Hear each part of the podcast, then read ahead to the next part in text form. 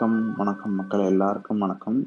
இது ஒரு solo podcast Prashanth Varun வந்து இந்த பாட்காஸ்டில் இருக்க மாட்டார். நான் மட்டும்தான் பேச போகிறேன் ஸோ இப்போ இன்ஃபேக்ட் இந்த பாட்காஸ்ட் நான் இப்போ ரெக்கார்ட் பண்ணிட்டு இருக்கேன்னு வருணுக்கே தெரியாதுன்னு தான் நினைக்கிறேன். ஆமாம் நான் எதுவும் சொல்லலை. ஸோ இப்போ பட் என்னன்னு பார்த்துருப்பீங்க. ஸோ இது நம்ம பல பேருக்கு இருக்க ஒரு விஷயந்தான் அது நம்மளால் கரெக்டாக டேர்ம் பண்ண முடியாது. சில பேர் அதோட பிகினிங் ஸ்டேஜில் இருப்போம். சில பேர் ரொம்ப மூழ்கி போய் கஷ்டப்பட்டுருப்போம் கஷ்டப்பட்டுட்டு இருப்போம். சில பேர் அதை தாண்டி வெளியே வந்திருப்போம். ஸோ எல்லாருக்கும் இருக்க அதே பிரச்சனை தான். டிப்ரெஷன் அப்படின்னு சொல்லலாம். இல்லை எப்படி வேணால் சொல்லலாம். கிரீஃப் சோகம் எது வேணால் சொல்லலாம். ஸோ இதுக்கு இப்போ இப்படி இதில் இருந்தால் தான் டிப்ரெஷன் இதெல்லாம் இதெல்லாம் நான் எக்ஸ்பீரியன்ஸ் பண்ணுறேன் இதனால் இதுதான் காஸ் என்னோடய எஃபெக்ட் இப்படி இருக்குது இதனால தான் நான் சோகமாக இருக்கேன். இதை தான் நான் டிப்ரெஷன் சொல்லிக்க முடியும். அப்படின்லாம் கிடையாதுன்னு தான் நினைக்கிறேன். ஒரு சோகமான ஒரு ஸ்டேட் ஆஃப் லைஃப்பில் நீங்கள் ஹெல்ப்லெஸ்ஸாக ஃபீல் பண்ணுறீங்க கஷ்டப்படுறீங்க. இப்படி அதை தாண்டி வரணும்னு தெரியாமல் இருக்கீங்கன்னா கண்டிப்பாக அதை நம்ம ஒரு டேர்ம் தானே ஒரு பேர் தானே டிப்ரெஷன் கூப்பிட்டு போகலாம் கிளினிக்கல் டிப்ரெஷன்லாம் சொல்லுவாங்க. அது என்னன்னு எனக்கும் தெரியல பட் நம்ம எப்படி வேணால் வச்சுக்கலாம். ஸோ விஷயம் அதுதான். இது லைஃப்பில் எல்லாருமே அந்த ஸ்டேஜை கிராஸ் பண்ணி வருவோம். முக்கால்வாசி முக்காவாசி டிப்ரெஷன் நமக்கு வரத்துக்கு காரணமாக இருக்கிறது வந்து நம்மளை சுற்றி இருக்க மக்கள் தான் ஸோ மக்கள் தான் மெயின் காரணம். அதை தாண்டி ச இன்சூரன்ஸ் இருக்குது விபத்துகள் உண்டு ஆக்சிடென்ட்ஸ் ஸோ எதாவது வேணா இருக்கலாம். பட் முக்கால்வாசி ட்ரிவன் பை பீப்புளாக தான் இருக்குது மக்கள் எடுக்கிற முடிவு அவங்களை சுற்றி இருக்க மக்கள் எடுக்கிற முடிவு அவங்க பிரிஞ்சு போகும்போது இல்லை அவங்க நம்மளை ஏமாற்றும் போது. ஸோ இந்த மாதிரி ஒரு ஸ்டேட்டுக்கு நம்ம தள்ளப்படுறோம். ஸோ இது இந்த பாட்காஸ்ட் எப்படி பண்ணலாம் இது எப்படி ரெக்கார்ட் பண்ணலாம்னு எனக்கு தோணுச்சுன்னா எனக்கு நான் ரொம்ப நாளாக ஒரு ஃபோட்டோகிராஃபரை ஃபாலோ பண்ணிட்டு இருக்கேன். அவரோட இன்ஸ்டாகிராம் ப்ரொஃபைல் நேம் வந்து கேன்வாஸ் சோல் அப்படின்னு இருக்கும். அவரோட பேர் வந்து விஜய் சாரதி. ஸோ அவரோட ஃபோட்டோகிராஃப்ஸில் வந்து ஒரு மெலான்கலி தெரியும். ஒரு சோகம் இருந்துகிட்டே இருக்கும். அவர் வந்து இதில் தான் இருக்காருன்னு நினைக்கிறேன். நான் பேசிலாம் ரொம்ப நாள் ஆச்சு. எனக்கு அவ்வளோவும் தெரியாது. ஓரளவுக்கு தெரியும். ஸோ அவர் வந்து இப்போ ஹிமாச்சல் பிரதேஷில் தான் இங்கே இருக்காருன்னு நினைக்கிறேன். ஒரு வில்லேஜில் அவர் நம்ம நான் நம்ம வாழ்கிற நார்மல் லைஃப் அவர் வாழல. வேலைக்கு போகிறோம் இல்லை ஏதாவது பண்ணுறோம் பின்னாடி ஓடிட்டே இருக்கோம்ல. அவர் அதை பண்ணல. அவர் வேறு ஏதாவது நான் பண்ணுறாரு எனக்கு எக்ஸாக்டாக என்ன பண்ணுறாருன்னு தெரியல. பட் அவர் இந்த ரேட் ரேஸில் அவர் இல்லை. மோஸ்ட் ஆஃப் த டைம்ஸ் அவர் எனக்கு தெரிஞ்சு அவர் he spending time with nature இந்த மாதிரி தான் நினைக்கிறேன். ஸோ அவர் வந்து அப்பப்போ அவர் சேடாக க்ரீ அவரோட சேட்னஸ் அண்ட் க்ரீஃப்க்கு என்ன ரீசன் நமக்கு தெரியாது. பட் அதோட மேலோட்டமாக அவர் அதை பற்றி ஏதாவது ஸ்டோரி போடுவார் அதை பற்றி ஏதாவது பேசுவார். அண்ட் நிறையா மியூசிக் ஷேர் பண்ணுவார். நிறைய பிளேலிஸ்ட்லாம் ஷேர் பண்ணுவார். நான் அப்பப்போ கேட்பேன். அதில் நான் கேட்டு ரொம்ப இம்ப என்ன சொல்கிறது இம்ப்ரெஷன் சொல்ல சொல்கிறத விட தாண்டி என்னால் வர முடியல அப்படிங்கிற ஒரு ஆர்டிஸ்ட் வந்து நிக் ட்ரேக் அப்படிங்கிற ஒரு artist N I C K D R A Nick Drake Nick ட்ரேக்கை வந்து ஒரு லாஸ்ட் சோல் அப்படின்னு தான் நம்ம சொல்லணும் ஸோ ஏன்னா அவர் ரொம்ப ஒரு அவர் வாழ்ந்ததே இருபத்தாறு வருஷம் தான். இருபத்தாறு வயசு அவர் இறந்துட்டாரு. மூணு ஆல்பம் பண்ணியிருக்காரு. அவர் அவர் மியூசிஷியனாக இருந்த டைம் பர்ஃபார்ம் பண்ண டைம் ரெக்கார்ட் பண்ண டைம்லாம் யாருக்குமே அவரை தெரியல. இப்போலாம் நம்ம அண்டர் ரேட்டட்னு சொல்கிறோம்ல அந்த அவர் ரேட்டே பண்ண முடியாத அளவுக்கு தான் இருந்தார் ஹி வாசன்ட் ஈவன் எக்ஸிஸ்டிங்கிற மாதிரி இருந்தார். ஸோ அவரோட பர்சனாலிட்டியே ஒரு இன்ட்ரோவர்ட்டட் ஷை பர்சனாலிட்டி ஒரு ரூமில் இருக்க பத்து பேர் இருக்காங்கன்னா அவர் இருந்தால் தெரியாது அந்த அளவுக்கு இருந்திருக்காரு. ஸோ இப்போ என்னன்னா அவர் இருந்த டைமில் அவர் மியூசிக் யாருமே அப்ரிஷியேட் பண்ணல. அவர் இருபத்தாறு வருஷம் இறந்தே போயிட்டார். அவர் இறந்ததுக்கு ரீசன் வந்து ஏதோ ஒரு மெடிசன் ஓவர் டோஸ் தான். அது ஒரு ஆன்டி டிப்ரெஷன் ட்ரக்கு ஸோ அது ஓவர் அது ஆக்சிடெண்ட்டா இல்லை சூசைடான்லாம் கூட யார் பண்ணோம் கிளியராக தெரியல. ஸோ இது அவரை பற்றி இன்டர்நெட்டில் இருக்க அவரோட ஹிஸ்ட்ரி இப்போ விஷயமே அவரோட இப்போ அவர் எப்படி செத்தாரோ அது அது கிடையாது. அவரோட மியூசிக் எடுத்து நம்ம பார்த்தோம் அப்படின்னா இப்போ மியூசிக்னா அவர் தான் பர்ஃபார்ம் பண்ணுவார். பெரிய பெருசாக இன்ஸ்ட்ருமெண்ட்ஸ்லாம் அது இருக்காது. கிட்டார் வச்சு தான் பர்ஃபார்ம் பண்ணுவார். லிரிக்ஸ் அவர் தான் எழுதுவார். வெஸ்டில் அப்படி தானே ஸோ அந்த லிரிக்ஸில் அவ்வளோ பெயின் தெரியும். இப்போது நமக்கு எழுத வருது அப்படின்னா நம்ம அப்படி தான் எழுதுவோம் அப்படின்னு தோணும். படித்தா அதை கேட்கும்போது அப்படி தான் தோணும். நம்ம இருக்க சோகத்துக்கு நம்ம இதே மாதிரி எழுதுவோம்ல அப்படின்னு தோணும். ஸோ அந்த மாதிரி அவர் ஒரு மாதிரி சோகத்திலே பல டிஃப்ரெண்ட் வெரைட்டிஸ் ஆஃப் சோகம்லாம் அவர் மியூசிக்கில் எக்ஸ்ப்ளோர் பண்ணியிருப்பாரு. இந்த காதலால் வர சோகம் பிட்ரேலில் வர சோகம் ஃபேமிலியால் இருக்க சோகம் சொசைட்டியில் இருக்க ப்ரெஷரு ஐடென்டிட்டி என்னன்னு தெரியாமல் இருக்க ஒரு சோகம் அந்த மாதிரி நிறையா இருக்குல்ல. ஸோ எல்லாமே கவர் பண்ண மாதிரி இருக்கும். இதெல்லாமே அவர் இன்டெப்த்தாக போய் இதுதான் இதுதான் ப்ரீச்சியாலாம் இருக்காது. மேலோட்டமாக இருக்கும். அது நம்ம எப்படி வேணால் அதுக்கு நம்ம அர்த்தம் எடுத்துக்கலாம்னு நினைக்கிறேன். ஒரு கிளாசிக்கோட மீனிங்கே அதானே? ஒரு கிளாசிக் எப்போ கிளாசிக் ஆகும்னா அது நம்ம லைஃப்பில் எந்த பாயிண்ட் ஆஃப் டைமில் அதை நம்ம படித்தாலும் இல்லை கேட்டாலும் இல்லை பார்த்தாலும் அது நமக்கு ஒரு answer சொல்லும்ல. Depend depending on the depending on depending on the circumstances that we are in so அதான் ஒரு கிளா அப் அப்போ தான் அது ஒரு கிளாசிக் ஸ்டேட்டஸே அடையுது. ஸோ கண்டிப்பாக நிக் ட்ரேக்கோட மியூசிக் வந்து ஒரு கண்டிப்பாக அது கிளாசிக் தான். ஸோ அப்பார்ட் ஃப்ரம் அந்த மியூசிக்கை பற்றி சொன்னால் அது ரொம்ப மாதிரி சூதிங்காக ரிலாக்ஸிங்காக தான் இருக்கும். பட் லிரிக்ஸை கவனிச்சோன்னா அதில் அவ்வளோ பெயின் இருக்கும். தூங் தூக்கமே வராது. இப்போ இன்னைக்கு கூட நான் ரெக்கார்ட் பண்ணுறதுக்கு காரணம் அதான். நான் ஒரு ஒன் ஹவர் தொடர்ந்து நிக் மியூசிக் கேட்டேன். என்னால் தூங்க முடியல. இருந்த நான் கேட்டிருக்கவே கூடாதுன்னு தான் நினைக்கிறேன். ஏன்னா நானே கொஞ்சம் சோகமாக தான் ஆல்ரெடி இருக்கேன். கொஞ்சம் இல்லை ரொம்ப சோகமாக இருக்கேன். ஸோ இந்த மியூசிக் கேட்டு அது கொஞ்சம் அக்ரவேட் தான் ஆயிடுச்சு. ஸோ அது என்ன பண்ணுறதுன்னு தெரியாமல் ஒரு வெண்ட் அவுட்டாக கூட இந்த பாட்காஸ்ட்டாக வச்சுக்கலான்னு பாட்காஸ்ட்டை வச்சுக்கலாம். ஒரு வெண்ட் அவுட்டாக கூட வச்சுக்கலாம்.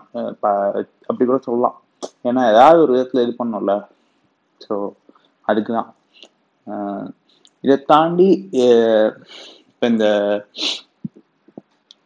ஒரு கிரீஃப் அப்படிங்கிற விஷயத்த வந்து எல்லா ஆர்ட் ஃபார்ம்லேயுமே எல்லாருமே எக்ஸ்ப்ளோர் பண்ணியிருக்காங்க. பார்த்த வரைக்குமே பண்ணியிருக்காங்க. இந்த ஹாப்பி ஹாப்பி அண்ட் அப்லிஃப்டிங்கான விஷயங்கள் இருக்குது பட்டு இப்போ நீங்கள் நம்ம படத்துலேயே எடுத்தால் கூட ஒரு ஹாப்பி அண்ட் அப்லிஃப்டிங்கான விஷயம் ஒர்க் ஆகணும்னா initially there has to be grief ஒரு கிரீஃபே இல்லாமல் படம் ஸ்டார்டிங்லேருந்து ஒருத்தன் ஜாலியாக இருக்கான் ஹாப்பியாக இருக்கான் முடியும் போது ஹாப்பியாக இருக்கான்னா அதில் எந்த ட்ராமாவுமே இல்லை எந்த கதையுமே இல்லை. பட் ஒன்று ஏதோ நடக்குது ஒரு கிரீஃப் வருது அதுக்கப்புறம் ஒருத்தன் ஒருத்தன் ஹாப்பியாகிறானோ இல்லை ஒரு அந்த ஒரு ட்ராமா கிரியேட் ஆகுதுல்ல அதில் தான் அந்த மேஜிக்கே இருக்குதுன்னு நினைக்கிறேன்.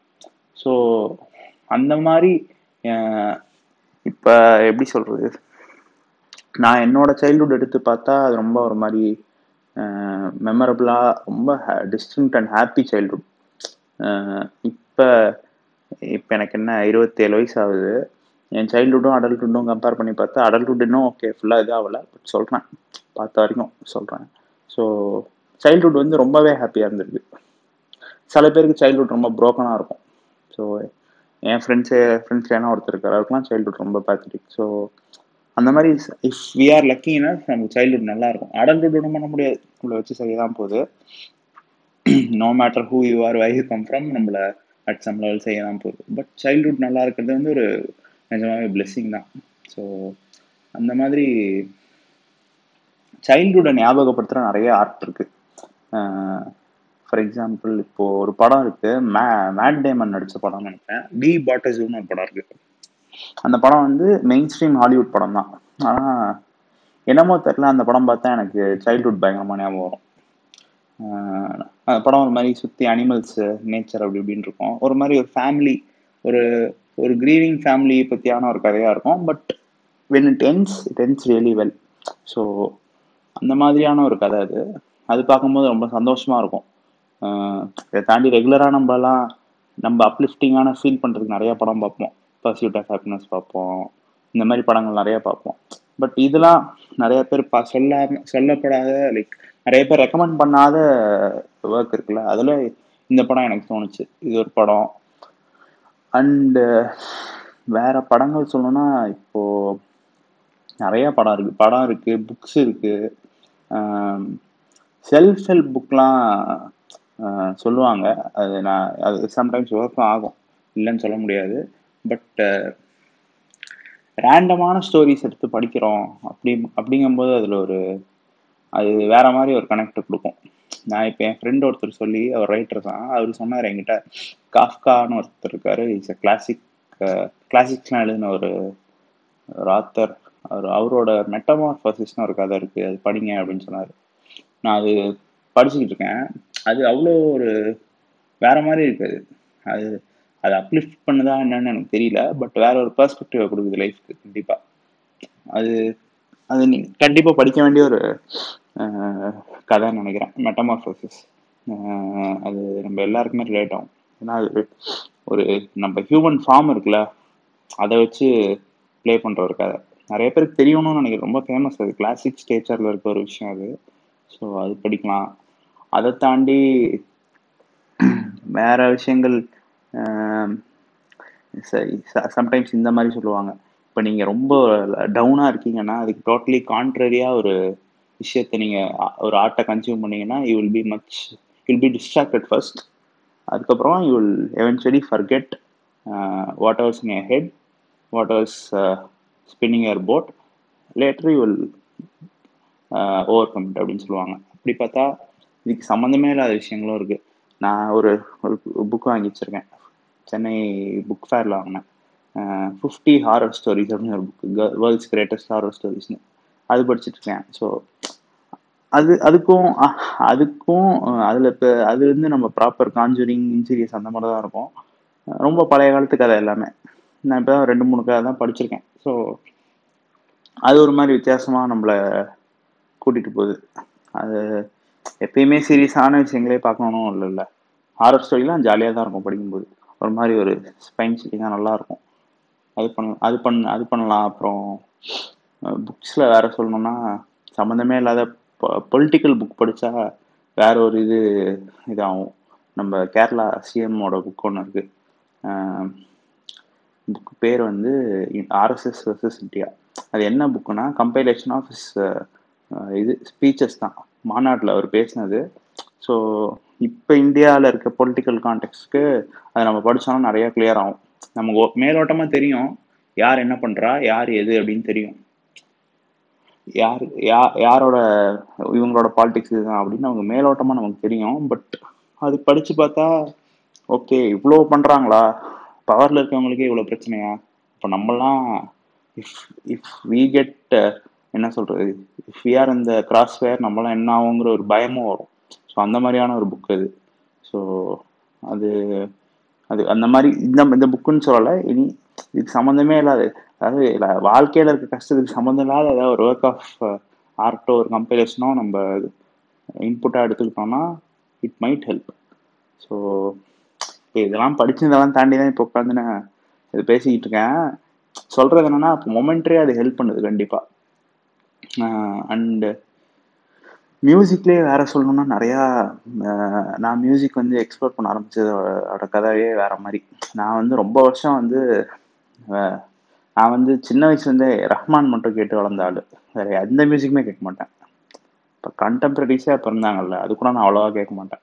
ஓகே ஓகே ஏதோ நல்ல பாட்டு வந்திருக்கு அப்படிங்கிற லெவலில் நான் ஃப்ரீயாக விட்டுருவேன். ஏஆர் ரஹ்மானோட வெறித்தனமான கண்ணி. ஸோ சின்ன வயசுலேருந்தே அப்படி தான் இப்பயும் அதை கண்ணி தான் ஸோ இப்போ ஆனால் அஃப்கோர்ஸ் லைஃப் ஹேப்பன் அண்ட் எல்லார் மியூசிக்கும் கேட்க ஆரம்பிச்சு அது கூட கேட்க ஆரம்பிச்சு இன்னொரு மியூசிக் வந்து யுவன் சங்கர் ராஜா மியூசிக் ஸோ இப்போ ரெண்டு பேரும் ரெண்டு கண்ணு மாதிரி ஆயிட்டாங்க. ஸோ யாரையுமே ரெண்டு பேரும் விட்டு கொடுக்க முடியாது. அந்த மாதிரி அந்த லெவல் கண்ணி ஆயிடுச்சு. ஸோ இவங்க இருக்காங்க அண்டு இப்போ இது எல்லாமே நமக்கு மெயின் ஸ்ட்ரீமாக தெரிஞ்சது. இந்தியன் மியூசிக் சீன்லாம் நம்ம நிறைய பேர் நம்ம கன்சியூம் பண்ணிட்டு தான் இருக்கோம். When it comes to west இன்னொரு ஒரு மியூசிஷியன் நான் ரொம்ப நான் நான் I'm feeling glad about discovering him அப்படின்னா இவர். சுஃபியான் ஸ்டீவன்ஸ்னு ஒருத்தர் இருக்கார். அவர் பேர் வந்து நான் அவர் பேர் வந்து இப்படி தான் ப்ரொனவுன்ஸ் பண்ணணும்னு எனக்கு கொஞ்சம் நாள் கழிச்சு தான் தெரிஞ்சு. நான் அவரோட ஸ்பெல்லிங் அண்ட் எப்படி இருக்கும்னா எஸ்யூஎஃப் ஜேஏஎன் இருக்கும். ஸோ சுஃப்ஜான் அப்படின்னு தான் நமக்கு சொல்ல தோணும். பட் அது வந்து சுஃபியான்னு ப்ரொனவுன்ஸ் பண்ணுமா. ஸோ எனக்கு இது வந்து ராம் ஒருத்தன் இருக்கார் அவர் வந்து சஜஸ்ட் பண்ணார். அவர் சஜஸ்ட் பண்ணி நான் கொஞ்ச நாள் வந்து கொஞ்சம் இனிஷியலாக நான் கொஞ்சம் கேட்டேன். நல்லா இருந்துச்சு. ஒரு பாயிண்ட்டுக்கு அப்புறமா நிறைய ஆல்பம்ஸ் கேட்க கேட்க வேற மாதிரி ஒரு அது வேற ஒரு வேர்ல்டுங்கிற மாதிரி இருந்துச்சு. அவர் அவர் மியூசிக்லேயே அவர் தனியாக ஒரு ஸ்பேஸை கிரியேட் பண்ணி வச்சிருக்காரு. ஒரு சவுண்ட் ஸ்பேஸ் தனியாக கிரியேட் பண்ணி வச்சிருக்காரு. சுஃபியான் அவரோட ஒர்க் வந்து அது எப்படி சொல்கிறதுனே தெரில அதை எக்ஸ்பிளைனே பண்ண முடியாது காம்ப்ளைண்ட் பண்ண முடியாதுன்னு நான் சொல்லுவேன். அவரோட ஃபேமஸான பாட்டுனா எல்லாருக்குமே தெரிஞ்ச பாட்டு வந்து கால் மீ பேர் நேம்ங்கிற படத்தில் மிஸ்ட்ரி ஆஃப் லவ்னு ஒரு பாட்டு ஃபீச்சர் ஆயிருக்கும். அது அவர் அவரோட ஒர்க் தான். அது ரொம்ப ஃபேமஸ் அவர் இதில் கூட பெர்ஃபார்ம் பண்ணணும்னு நினைக்கிறேன் அகாடமி அவார்ட்ஸில் அது ரொம்ப நல்லாயிருக்கும் அந்த லைவ் பர்ஃபார்மன்ஸு ஸோ அவரோட மியூசிக் நீங்கள் கேளுங்க. அண்டு இந்த மாதிரி நிறையா இருக்குது மியூசிக்கே மியூசிக்கே ஒரு ஹீலிங்கான ஒரு ப்ராப்பர்ட்டி மாதிரி தான் தெரியும். அதுவே ஒரு ட்ரக் மாதிரி தானே ட்ரக்னா நான் யூஸ்வலாக கன்னிஸ்லாம் சொல்கிற மாதிரி ட்ரக்குன்னு சொல்லலை. லைக் நான் ப்ராப் நிஜமாவே அது ஒரு ஹீல் அதுக்கு ஒரு ஹீலிங் ப்ராப்பர்ட்டி இருக்குன்னு தான் எனக்கு தோணுது. அது இனிஷியலாக ஒரு பாட்டு ரெண்டு பாட்டில் தெரியாது. ஒவ்வொரு டைம் அது கண்டிப்பாக அஃபெக்ட் இருக்கும்னு எனக்கு தோணுது. நம்ம ஃபார் எக்ஸாம்பிள் இப்போது இப்போ இந்த புக்குக்கெலாம் ஒரு டைவர்ஷனாக இருக்குன்னு சொன்னால அந்த மாதிரி இப்போ நம்ம ஒரு க்ரீஃபில் இருக்கும்போது நம்ம ஒரு அப்லிஃப்டிங்கான ஒரு ஹிப்ஹாப்போ இல்லை ஹிப்ஹாப்பில் ஹிப்ஹாப்பில் ஒரு இது இருக்கும். எப்படி சொல்கிறது ஹிப்ஹாப்பே இந்த மியூசிக் அந்த ஃபார்ம் ஆஃப் மியூசிக்கே வந்து அது இட்ஸ் ஸ்ப்ரங் ஃப்ரம் அப்ரஷன் தான். ஸோ அதை கேட்கும் போது ஒரு கெத்து தானாக வரும். அட் சம் லெவல் அந்த லிரிக்ஸ்லாம் நம்ம நிஜமாவே அதுக்கு என்ன அர்த்தம்னு நம்ம தேடி போய் பார்த்தோம்னா ஒரு மாதிரி ஒரு கெத்து இருக்கும் ஹிப்ஹாப்பில் ஸோ அந்த மாதிரி டோட்டலாக கான்ட்ரரி ஸ்பெக்ட்ரமில் இருக்க மியூசிக்கை கேட்குறப்போ it really helps and sometimes நம்ம எந்த ஒரு மூடில் இருக்கோமோ அதே அதே மூடில் இருக்க ஒரு மியூசிக் கேட்கும்போது அது அப்படியே நம்மளை தாளாட்டுற மாதிரியும் இருக்குது ஸோ எல்லாமே தான் தேவை. இதுவும் தேவை அதுவும் தேவை. மொத்தமாக டிஸ்ட்ராக்ட் ஆகிட்டு நம்ம நடிச்சிட்டும் இருக்க முடியாதுல்ல. ஸோ இந்த சைட் ஆஃப் ஆர்ட்டும் தேவை. நம்மளை அப்படியே தாளாட்டி தூங்க வைக்கிற ஆர்ட்டும் தேவை. நம்மளை கொஞ்சம் அள வைக்கிற சிரிக்க வைக்கிற ஆர்ட்டு தேவை. அண்ட் அப்படியே ஆப்போசிட்டாக நம்மளை அதை மொத்தமாக மறக்க வைக்கிற கான்ட்ரரியில் இருக்க கான்ட்ரரி ஸ்பெக்ட்ரமில் இருக்க ஒர்க் ஆஃப் ஆர்ட்டும் நிறையா தேவைன்னு நினைக்கிறேன். ஸோ போன பாட்காஸ்ட் சொன்ன மாதிரி சீரீஸ்னு பார்த்தா பிக்கி பிளைண்டர் சொல்லலாம். இப்போ அதுதான். அது டோட்டலாக கான்ட்ரரி ஸ்பெக்ட்ரமில் இருக்குது அதில் எல்லாமே இருக்கும். நம்மளை அப்லிஃப்ட்டும் பண்ணோம். ஒரு கெத்தும் மனசில் வரும். பயம் பயப்படாமல் இருக்கணும் அப்படின்னு தோணும். லைட்டாக அளவும் வைக்கும். நிறையா நிறைய ஒரு வா அது ஒரு மாதிரி எல்லாமே கலந்த மாதிரி. பிக்கி பிளண்டர்ஸ் அது நீங்கள் கண்டிப்பாக பார்க்கணும் எல்லாருமே ஸோ அதான். இந்த மாதிரி நிறையா இருக்குது அண்ட் இந்த மாதிரி ஒரு டைமில் இதுக்கு முன்னாடி லைஃப்பில் நான் பார்த்த ஒரு சீரீஸ் தான் பிரேக்கிங் பேட் டூ தௌசண்ட் சிக்ஸ்டீனில் நான் பார்த்தேன். அப்போது ஒரு லைஃப்பில் ஒரு there was a bad phase அப்போ நான் பார்த்த சீரீஸ் வந்து பிரேக்கிங் பேட் அப்போ பிரேக்கிங் பிரேக்கிங் பேடுக்கு பயங்கரமான ஒரு கமர்ஷியல் கல் ஸ்டேட்டஸ் எல்லாமே இருக்குது நான் வந்து நிறையா breaking bad is the goat அப்படிங்கிற போஸ்ட்லாம் பார்த்துட்டு தான் நான் போய் பார்த்தேன். நானாலாம் போய் பார்க்கல. பட் நான் நல்ல வேலை அப்போ அதை பார்த்தேன். ஏன்னா நான் அப்போ லைஃப்பில் அப்போ இருந்த இதுக்கு பிரேக்கிங் பேட் எனக்கு ரொம்ப ஹெல்ப் பண்ணுச்சு. நான் இதோட ஹோல் பாட்காஸ்டோட இதுவே என்னென்னா அட் சம் லெவல் ஏதோ ஒரு ஃபார்ம் ஆஃப் ஆர்ட்டோ கான்டென்ட்டோ நமக்கு ஹெல்ப் பண்ணிடும் சுற்றி இருக்க மக்கள் நமக்கு ஹெல்ப் பண்ணுவாங்க. லைஃப் மாறும் டைம் நம்மளை ஹீல் பண்ணும் அது எல்லாமே okay but to go through this சஃபரிங்னு ஒரு பீரியட் இருக்கும்ல அதை என்டியூர் பண்ணுறதுக்கு கண்டிப்பாக ஆர்ட் ஹெல்ப் பண்ணும். ஆர்ட்னா ஒரு ஃபார்ம் ஆஃப் ஆர்ட் இல்லை எல்லாருக்கும் வேற வேற மாதிரி. சில பேர் உட்காந்து யாராவது சித்தார் வசிக்கிறது அமைதியாக கேட்பாங்க அது கூட அவங்களுக்கு ஹீலிங் ஹீலிங்காக இருக்கலாம். நான் சொல்கிறது எனக்கு தெரிஞ்சதை வச்சு சொல்கிறேன் ஸோ அந்த மாதிரி ஒரு டைமில் பிரேக்கிங் பேட் எனக்கு ரொம்ப ஹெல்ப் பண்ணுச்சு. பிரேக்கிங் பேட் பார்த்தவங்களுக்கு அது தெரியும். அது எந்த மாதிரி சீரீஸ்னு ஸோ அது நீங்கள் அதுவும் பார்க்கலன்னா நீங்கள் கண்டிப்பாக பாருங்கள் one uh, of the best series ever uh, made so அந்த மாதிரி இப்போ எனக்கு இருக்க ஒரு விஷயம் வந்து கண்டிப்பாக அது பீக்கி பிளாண்டர்ஸ் தான். அண்டு நான் சொன்ன மற்ற விஷயங்களும். அண்ட் நிக் ட்ரேக் பற்றி ஒரு டாக்குமெண்ட்ரி இருக்குது uh, நான் எடுத்து வச்சுருக்கேன். கொஞ்சம் கொஞ்சம் ஸ்டிப்பட்ஸ் மாதிரி பார்த்தேன். ஆக்சுவலி நிக் ட்ரேக்கோட மியூசிக் நீங்கள் கண்டிப்பாக எல்லாருமே கேட்டு பாருங்கள் ரொம்ப சோகமாக இருக்கீங்க. உங்களுக்கே லைஃப் ஏகப்பட்ட பிரச்சனை இருக்குன்னா அதை கேட்காதீங்க. ஏன்னா உங்களை இன்னும் சோகத்துக்கு இழுத்துரும். ஓரளவுக்கு நீங்கள் ஒரு நியூட்ரலான ஒரு மோடில் இருக்கீங்க அப்படின்னா நிக் ட்ரேக் பாட்டு கேளுங்க. நல்லா தான் இருக்கும் அண்டு காதல் காதல் தோல்வி அதிலலாம் அந்த இதுலலாம் ட்ராவல் ஆகிறீங்கன்னா தயவு செஞ்சு கேட்காதீங்க. ஸோ இதுதான். அண்டு நிக் ட்ரேக்குக்கு நிக் ட்ரேக் சின்ன வயசுல இறந்துட்டார்ல? ஸோ அவர் அவரை பார்த்து நிறைய பேர் இன்ஃப்ளூயன்ஸ் ஆயிருப்பாங்க. ஸோ அந்த மாதிரி ஒரு ட்ரீம் அகாடமின்னு நினைக்கிறேன். அப்படி ஒரு பேண்ட் இருந்துச்சு. அவங்க டெடிகேட் பண்ண பாட்டு ஒன்று இருக்குது நிக் ட்ரேக்குக்கு பாட்டு பேர் வந்து இந்த நாதன் லேண்டோ ஏதோ பாட்டு பேர். நீங்கள் நிக் ட்ரேக்கோட இதில் போய் விக்கிபீடியா பயோலே போய் படிச்சு பாருங்க. நான் அதை படிச்சுட்டு தான் போய் அந்த பாட்டை கேட்டேன். அந்த பாட்டு அந்த பாட்டு ரொம்ப நல்லா இருந்துச்சு. அது பயங்கர அப்லிஃப்டிங்கான சாங் ஸோ அந்த பாட்டு நிக் ட்ரேக்குக்கான ஒரு டெடிகேஷன் மாதிரி.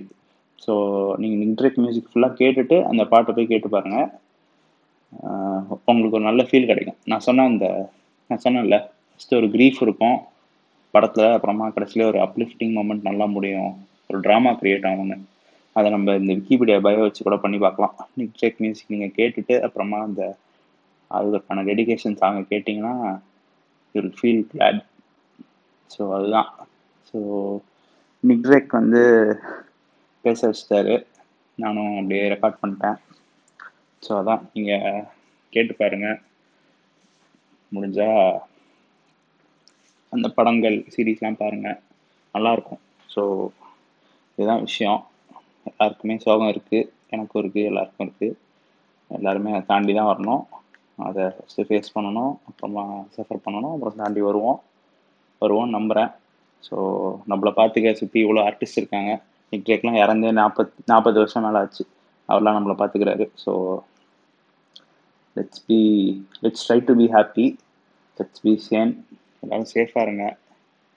வேறு என்ன நெக்ஸ்ட் எபிசோடில் பார்ப்போம். நெக்ஸ்ட் எபிசோடில் கண்டிப்பாக வரும்னு இருப்பார் கூட. ஸோ சீக்கிரமாக சந்திப்போம். Thank you all by